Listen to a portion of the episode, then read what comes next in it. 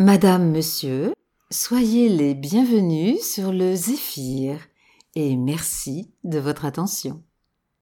Génocide arménien, les filles du calvaire de 1922. Les massacres d'Izmir de 1922 restent un épisode méconnu du génocide arménien qui s'est déroulé entre 1915 et 1923. En voici le récit à travers les yeux de trois sœurs rescapées. Après trois ans d'occupation grecque, à Smyrne, aujourd'hui Izmir, l'entrée des Turcs vengeurs, début septembre 1922, a surpris les habitants de ce port florissant de la Méditerranée orientale, surnommé l'infidèle par les musulmans à cause de son cosmopolitisme, les juifs et les chrétiens y étant majoritaires. Il est midi et une clameur s'élève dans la grande rue qui longe la mer. Une colonne de cavaliers turcs est en vue. Nous sommes en plein cœur de la deuxième guerre gréco-turque et Mustafa Kemal, à la tête de son armée, est venu châtier les chrétiens anatoliens vaincus. La panique gagne la ville. Les banques sont assiégées.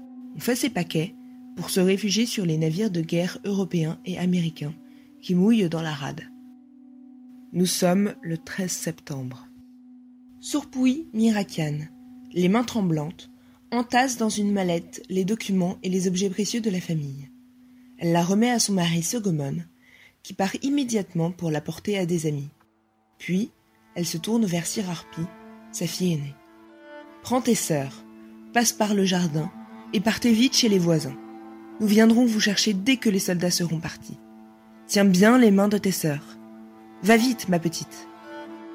Le cœur battant, Sirarpi, 16 ans, Chaké, 12 ans, et Alice, 10 ans, se glissent vers la maison de la famille A.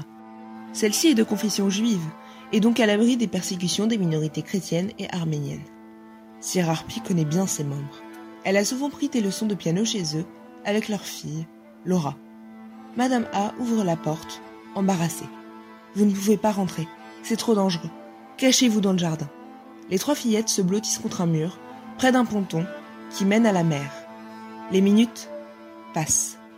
Puis, des bruits de pas, juste là, au bout. Les petites se tassent.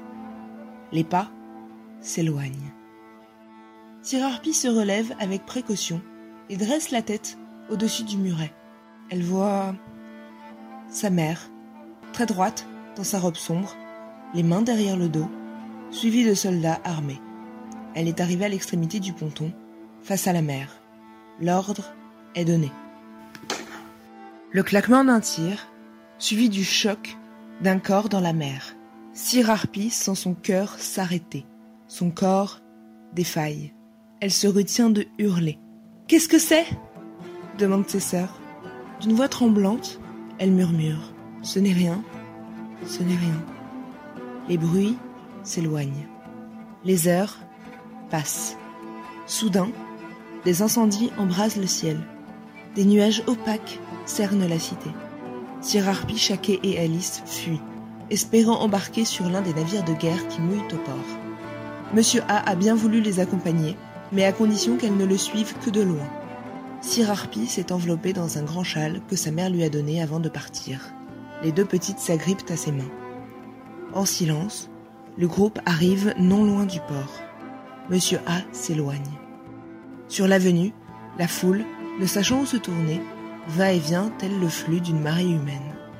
Les trois sœurs avancent au milieu de cette horde en détresse. Sur les quais, il faut se frayer un chemin. Serrez-vous contre moi ordonne Sir Harpy. Agrippez-vous à mes nattes, ne les lâchez pas. Elle se dirige vers un navire américain, assiégé par des centaines de réfugiés. Sir Harpy sait qu'elle a deux oncles aux États-Unis dont elle peut se recommander. Mais il faut atteindre la passerelle, gardée par des marines, jouer des coudes, forcer le passage. Elle parvient miraculeusement au cordon militaire écrit en anglais. My uncles are American.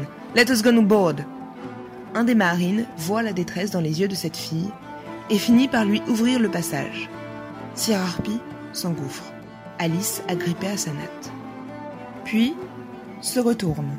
Chaque est resté sur le quai, perdu au milieu de la foule. Elle hurle. The girl, the girl veut retourner la chercher, se débat avec les gardes, gesticule. Enfin, un soldat comprend, se précipite. La petite est portée, de bras en bras, comme une poupée de cire, jusqu'à la passerelle. Chaquet a retrouvé ses sœurs. Sur le pont du navire, Les réfugiés s'entassent, en silence. La nuit est là, et le ciel n'est plus qu'une vaste calotte de feu. Sir Harpy est prostré, anéanti.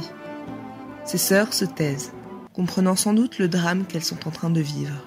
Au milieu de la foule, une femme, fascinée par le brasier, s'exclame. Que c'est beau À ces mots, Sir Harpy éclate en sanglots rageurs. Vous ne savez pas ce que vous dites?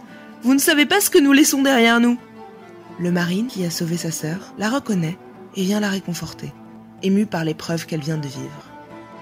Le 14 septembre, dans la nuit écarlate, le navire a levé l'ancre. Les trois petites filles voient s'éloigner, pour toujours, ce qui aurait été leur vie jusque-là. Débarqués à Athènes, les réfugiés s'entassent sur les marches du palais royal. C'est là que les trois sœurs retrouvent leur tante Anna, dont le mari a été assassiné. Les familles sont ensuite parquées dans des conditions insalubres, sans eau potable, ni chauffage. Sir Harpy est alors prise d'une violente fièvre typhoïde. Pour seul traitement, on l'enveloppe dans un drap humide. Le temps de reprendre le dessus sur la maladie, ses sœurs seront asservies par la tante Anna, forcées de traîner des seaux d'eau depuis l'unique pompe à leur disposition. Anna voudrait bien se débarrasser des trois filles.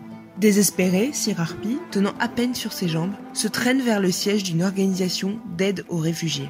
En chemin, elle est prise de vertige. En passant sur un pont, la tentation la saisit de se précipiter dans le vide. Elle s'arrête, se reprend. Elle n'est pas seule. Ses sœurs attendent son retour. La jeune Doris, une Anglaise responsable du bureau d'aide aux réfugiés, est profondément émue par ce visage blême, encadré par ses cheveux noirs, ses yeux remplis d'une infinie tristesse et ce corps flottant dans une robe informe. Elle écoute le récit de Sir Harpy et prend les choses en main. Va chercher tes sœurs. Je vous conduirai à un foyer de jeunes filles. On va retrouver tes oncles américains. En attendant, puisque tu parles français et que tu joues du piano, tu iras instruire les enfants des bonnes familles d'Athènes.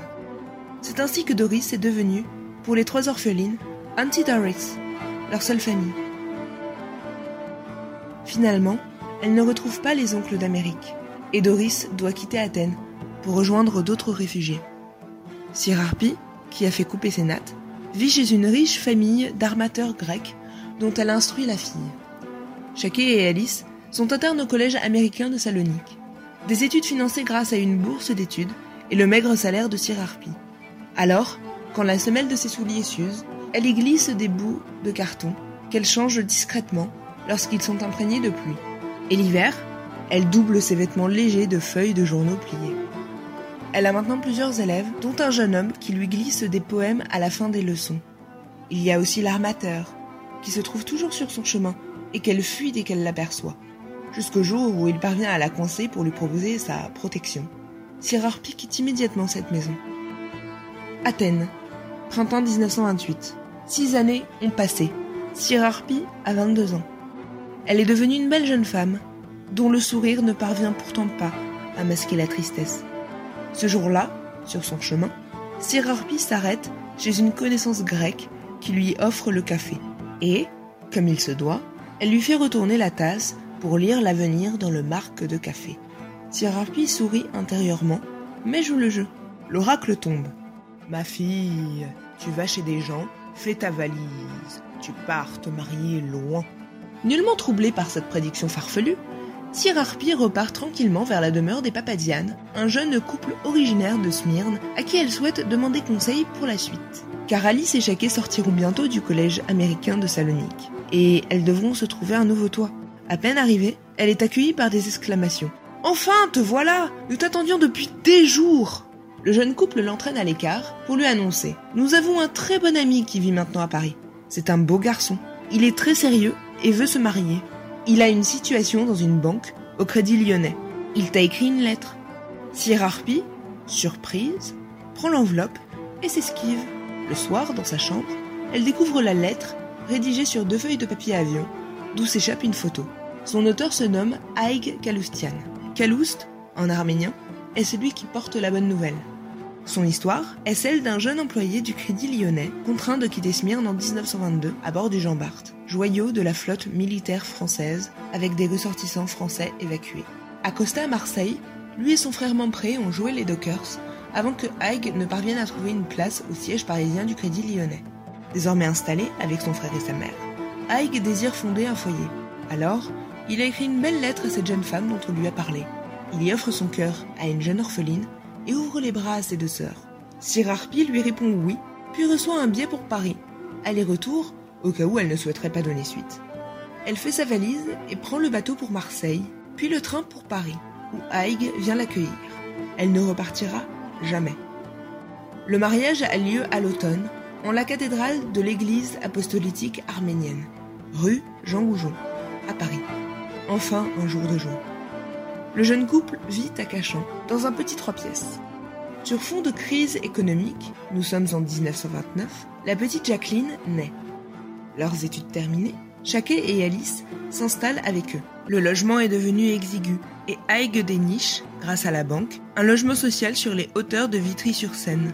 En septembre 1932, arrive un petit garçon appelé Marc. Entre-temps, les deux sœurs ont trouvé du travail. Chaquet, ayant des doigts de fée, intègre les maisons de couture et Alice devient gouvernante de famille fortunée. En 1939, tout le monde déménage dans un pavillon plus confortable dans le centre-ville de Vitry. Nous sommes à quelques mois de la guerre. Haig est appelé sous les drapeaux, puis démobilisé pour cause de drôles de guerre. C'est la débâcle et l'exode. On fuit sur les routes, vers la zone libre, sous les bombardements. Haig met sa famille dans le dernier train pour la Dordogne, où des amis les recueillent. Il les rejoindra plus tard. Christiane E avec Jacques Tibéry. Ces faits ont été rapportés par les protagonistes tels qu'ils les ont vécus. Ils ont été recueillis par bribes tout au long des années.